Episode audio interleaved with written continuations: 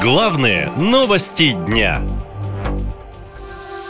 Россияне потерпят. Кремль раздал дружественным странам триллионы рублей.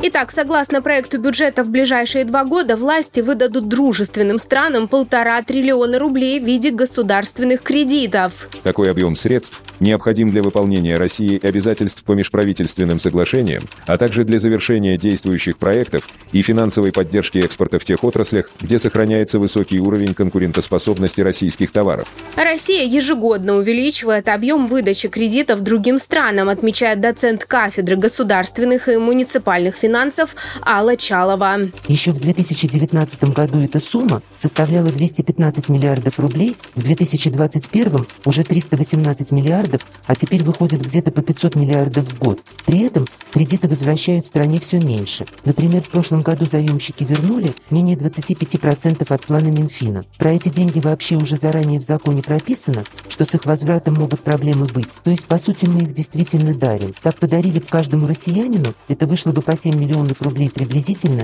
и страна миллионеров была бы.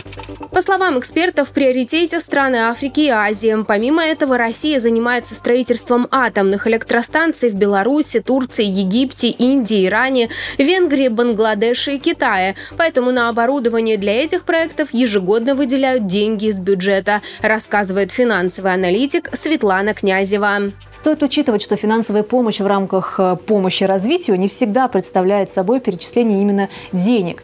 Чаще кредиты предоставляются в виде товаров и сырья. Почти половина приходится на списанные долги разным странам. Самим денег не хватает, как можно прощать долги?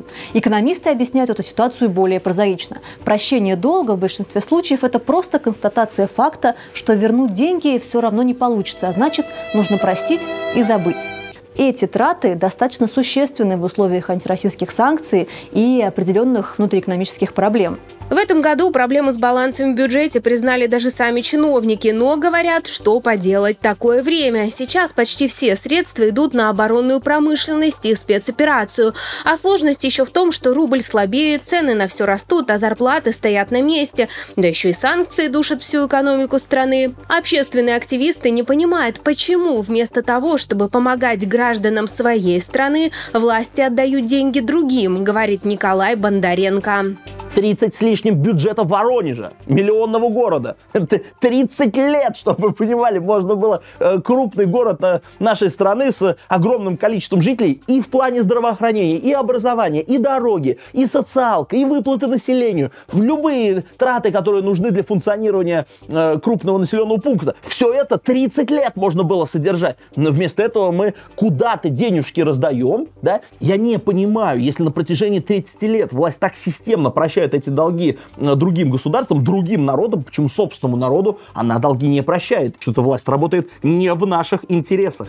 Эксперты поясняют, деньги, безвозвратные кредиты, гуманитарная помощь и ресурсы – это все попытки власти задобрить немногочисленные лояльные к России страны. Сейчас это Беларусь, Северная Корея, ЮАР и Иран. Есть еще Китай с Турцией, но они скорее ситуативные партнеры, которые все чаще действуют согласно своим интересам. А вот вот список недружественных государств пополняется постоянно. Это США, Чехия, Греция, Дания, Словения, Великобритания, Канада, Япония, Австралия и многие другие. Всего больше 50 стран.